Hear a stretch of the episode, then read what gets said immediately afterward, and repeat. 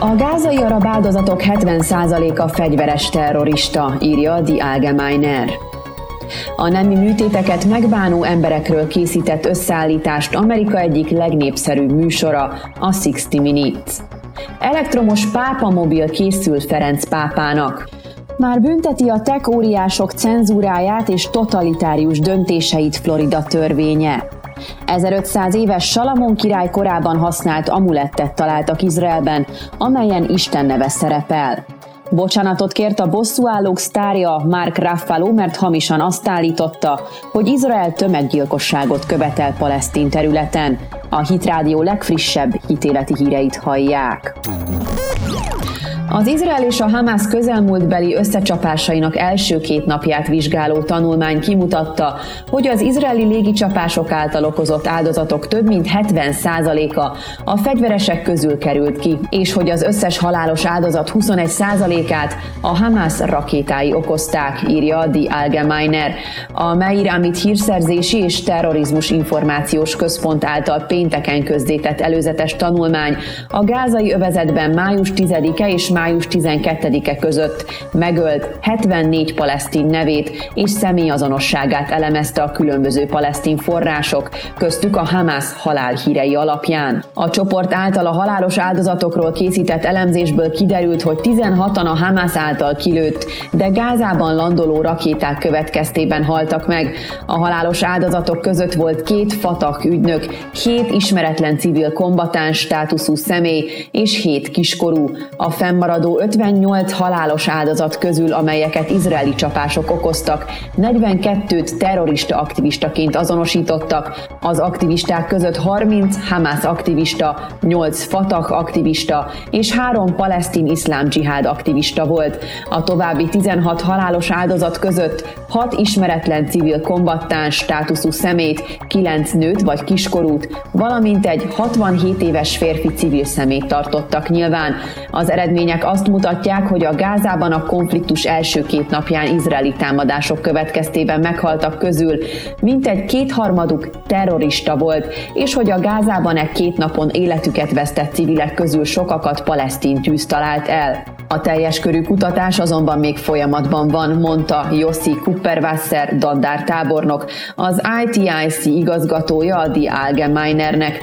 A listán a megölt fegyveresek között szerepelt Jama Tala, a Hamas kiberparancsnokságának vezetője, Jamal Zebeda, a Hamas rakétafejlesztésért felelős projektvezetője, Bassem Issa, a Gázai Városi Brigád 2017 óta működő parancsnoka, és a város magasrangú katonai tisztviselője, valamint Hazem al-Khatib, a Hamas mérnöki és gyártási részlegének vezetője.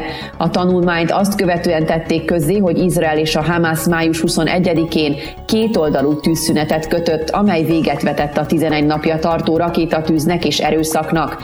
A Hamász vezetése azt a hamis benyomást próbálja kelteni, hogy a megöltek túlnyomó többsége ártatlan civil volt. A gázai egészségügyi minisztérium a bejelentésekben és a kiadványaiban megölt nők, gyermekek és idősek számát hangsúlyozza, és a korábbiakkal ellentétben nem tesz közzé részletes listákat, amelyek tartalmazzák neveiket. A közösségi hálózatokon és az arab média csatornákon ugyanezen okból a megölt terrorista ügynökök nagy része civilként szerepel, írta az elemzés, amely palesztin forrásokon, fényképeken, közösségi médiás méltatásokon és palesztin csoportok hivatalos hírfolyamain alapul. Amerika egyik legnépszerűbb műsorában olyan emberekről készítettek összeállítást, akik megbánták, hogy fiatal transzneműként átműtették magukat.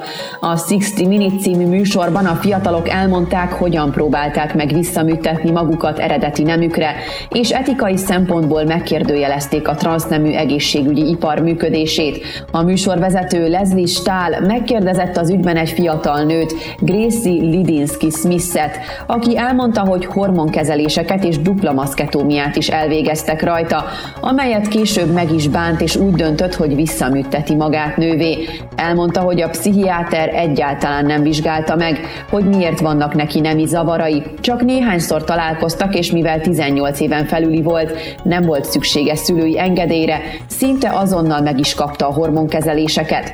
Azt kérdezték tőlem, hogy miért szeretnék tesztoszteron injekciókat, és én azt válaszoltam nekik, hogy már nem szeretnék igazából nő lenni.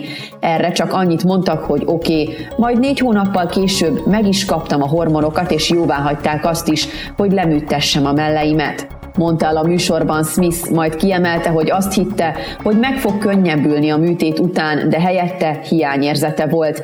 Nagyon rosszul éreztem magam, traumatikus élmény volt ez. Úgy éreztem, hogy a testem egyik része hiányzik. Szinte éreztem a melleim helyét és azt, hogy ott kellene lennie valaminek, de már nincs. Nagyon meglepett, de nem tudtam elnyomni ezeket az érzéseket, vallotta be a műsorban.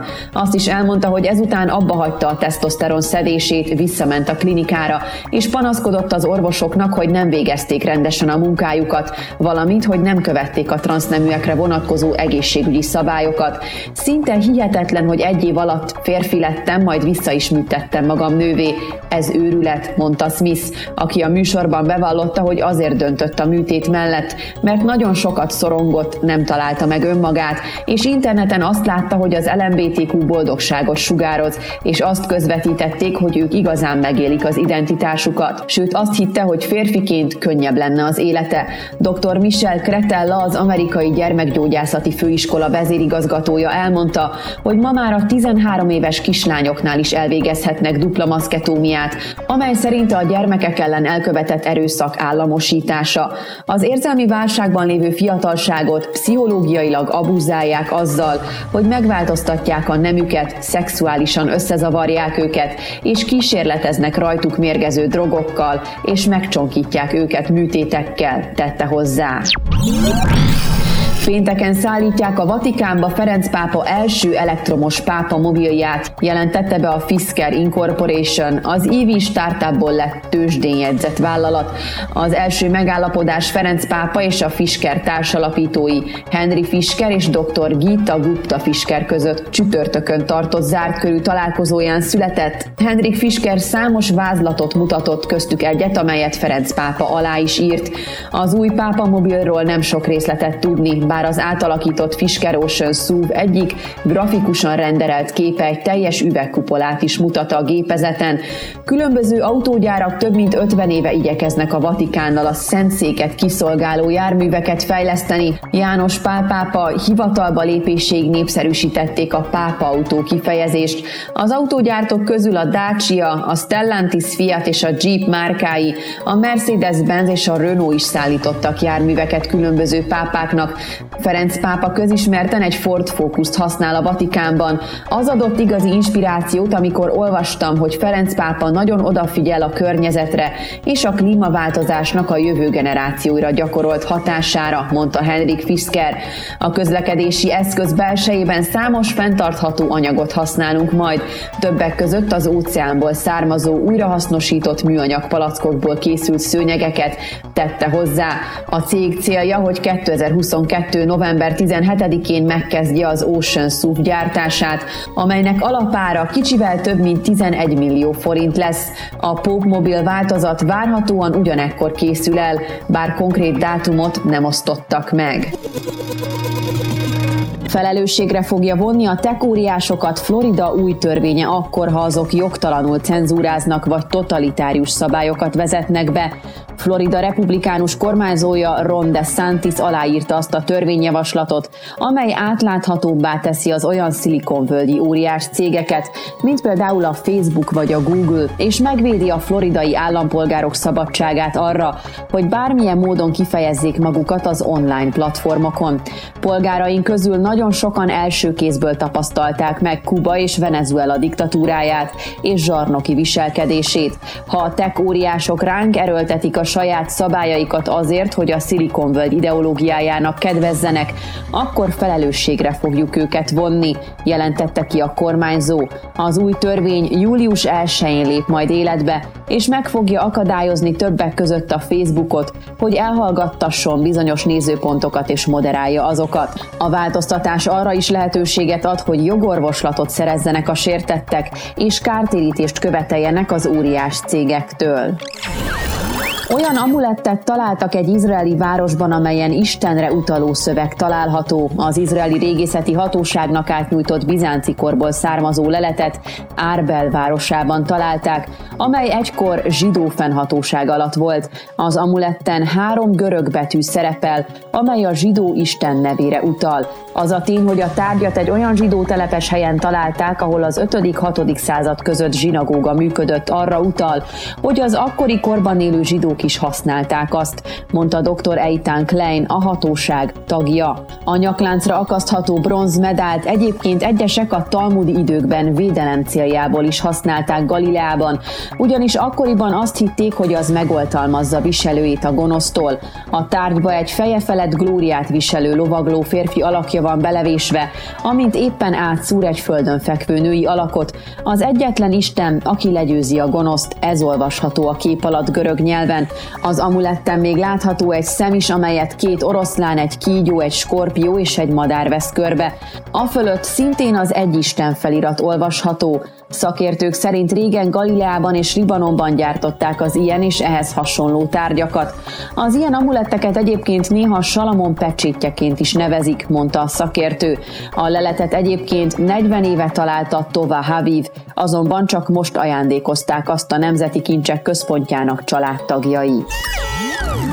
Bocsánatot kért a bosszúállók híres színésze Mark Ruffalo, miután Twitteren azt állította, hogy Izrael halomra gyilkolja a palesztinokat. A háromszoros Oscar-díj jelölt és kétszeres Emmy díj nyertes hollywoodi színész beismerte, hogy nem mondott igazat és tiszteletlen, felbújtó megjegyzéseket tett.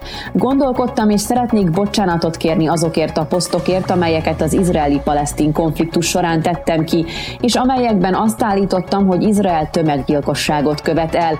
Ez nem igaz, bújtó hangvételű, tiszteletlen és okot adhat az antiszemitizmusra, itt és külföldön is. Itt az ideje, hogy elkerüljük a túlzásokat, írta Raffalo. Egyébként több a szórakoztatóiparban dolgozó sztár állította azt az elmúlt hetekben, hogy Izrael egy apartheid állam és etnikai tisztogatást végez a térségben, sőt, illegálisan lakoltatja ki az arab családokat Sheikh Jarrah városában, amelynek papíron zsidó tulajdonosa van.